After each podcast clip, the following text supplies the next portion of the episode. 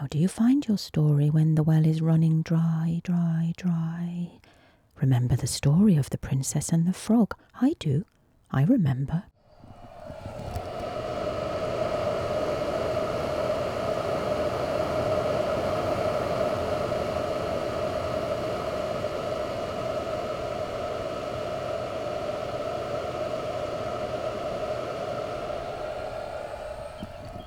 That, my friends, is the sound of my e scooter battery charger.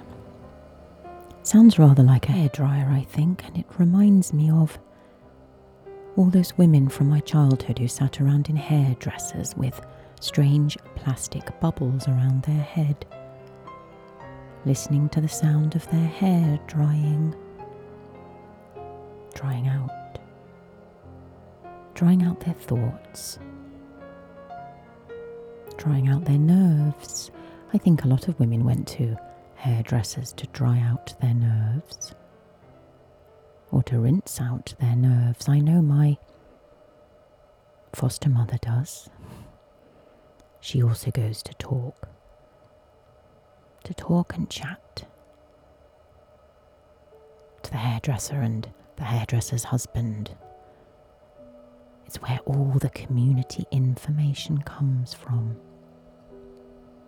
And so when I hear that sound of my charger, which I relate back to the sound of those women sitting underneath plastic bowls like a strange upturned fish bowl, I think of how we all live strange lives of small, enclosed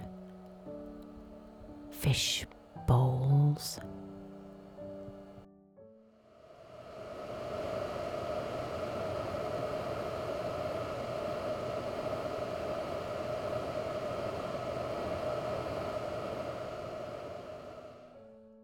I'm having me hair done. I'm having me hair done. It's a reassuring sound, the sound of something drying out. I am drying out. I've just been in the river. I've been in the river every day for the last week or so to kick out the knots in my nerves.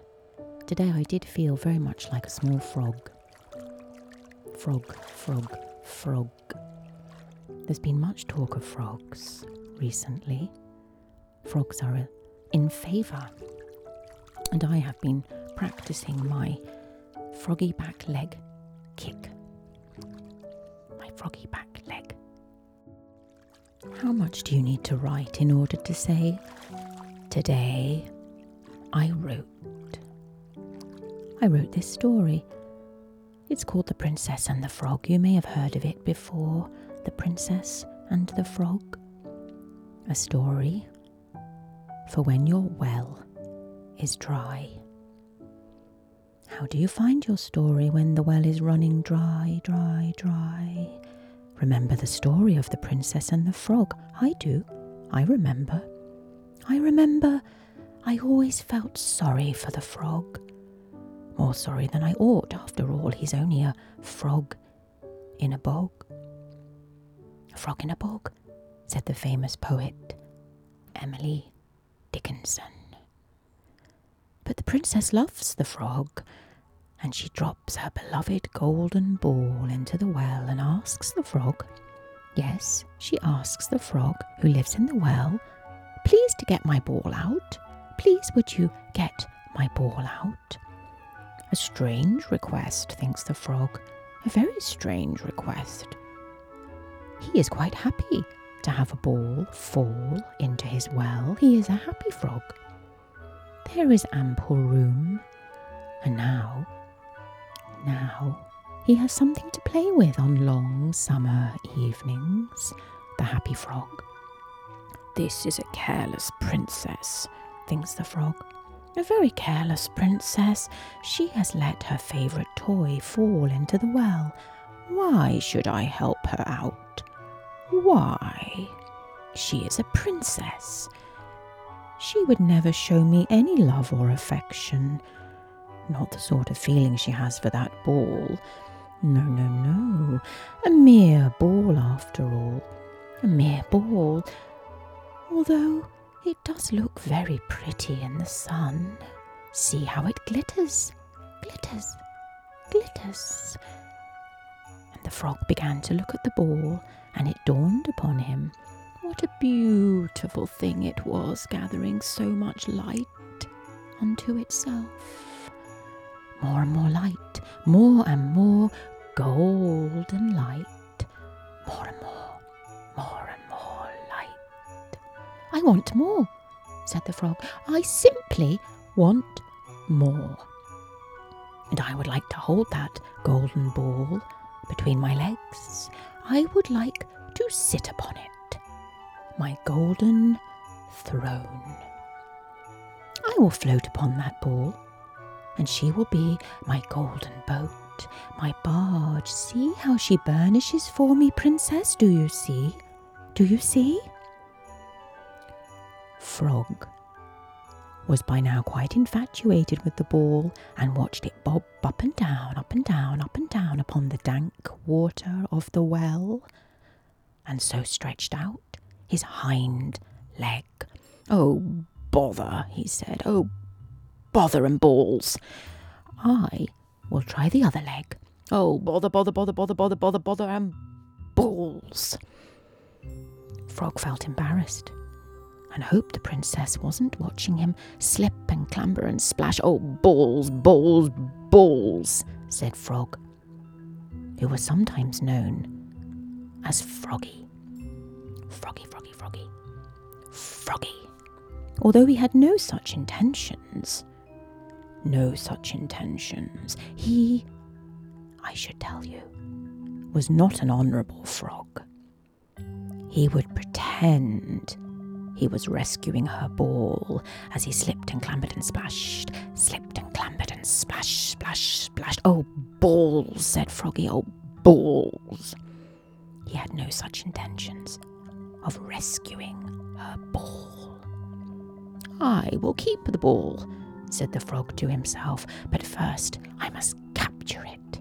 I must capture it and take it away, this golden orb. Oh, yes, this golden orb. She will live with me and keep me company in my well. She will be my bright light, my bright, bright, bright light, my golden future. My future as Froggy, golden Froggy. Yes. The frog was sure, the frog was always sure, but the frog today was very sure. There was a future with this golden sphere. If I cannot be a prince, I will at least have a golden princess. I will have my golden ball, my sphere. And the frog launched himself from the side of the well across the murky surface, making froggy green imprecations to the ball. Froggy green imprecations. Do you know what those sound like? Balls, balls, balls. Like that try as hard as he could to get his hind leg over her. I mean the ball, of course. She would not take him. She would not.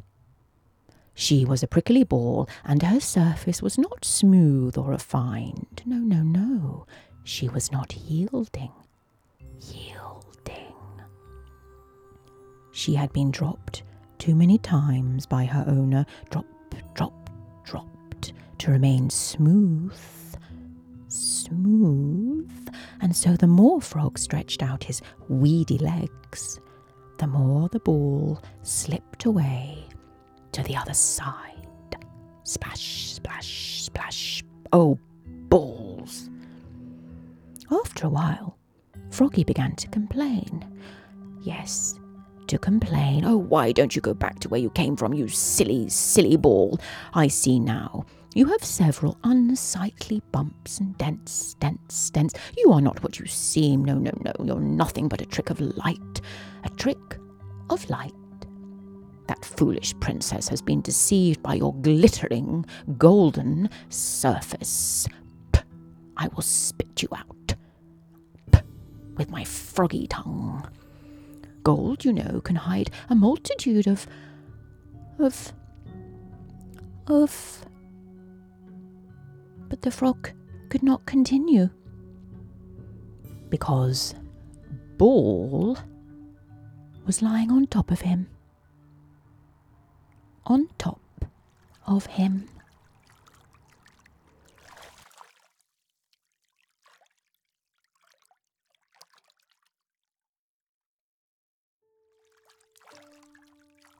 And so I think of Froggy every time I go into the river. And I kick my back legs and I start to look at the golden orb of sunlight sparkling away on the surface of the river. And I think to myself I mustn't become I mustn't become too conceited like Froggy. No no no. I must not. I must not. And so I wrote this as a reminder. Frog's back legs. Writing should not be directed solely at publication. It is the auction of the mind, said Emily Dickinson, in her no uncertain terms. The cult of celebrity and publicity is a distraction, my golden ball, from the nourishing business of making. But my golden ball, I want it, I want it. But writers require privacy, Froggy, not shiny golden balls, not accolades. They need to be left alone. To build their own peculiar worlds. Splash, splash, my back legs, don't forget them. Being a princess requires an awful lot of preening. I would have to brush my hair at least once a day. A distraction from the real work. Self distraction breeds the tyranny of anxiety, and you don't write then because you want a golden orb. No, no, you don't write because you want a golden orb, Froggy.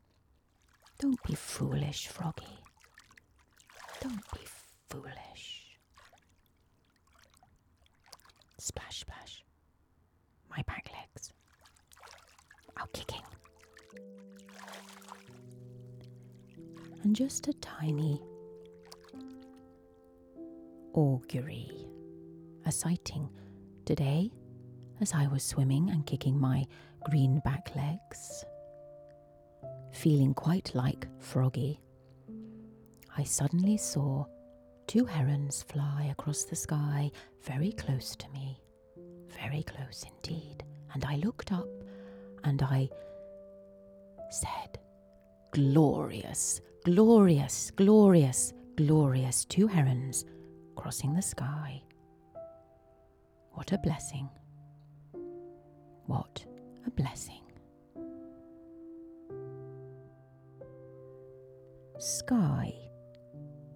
Augury. Because the sky speaks back too, you know. You just have to watch and wait and listen.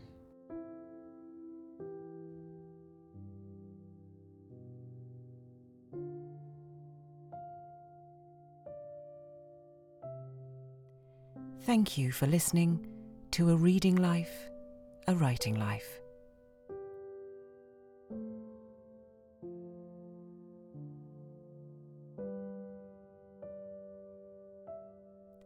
If you've enjoyed this podcast, please like it, give us a review, or mention us to friends or on social media.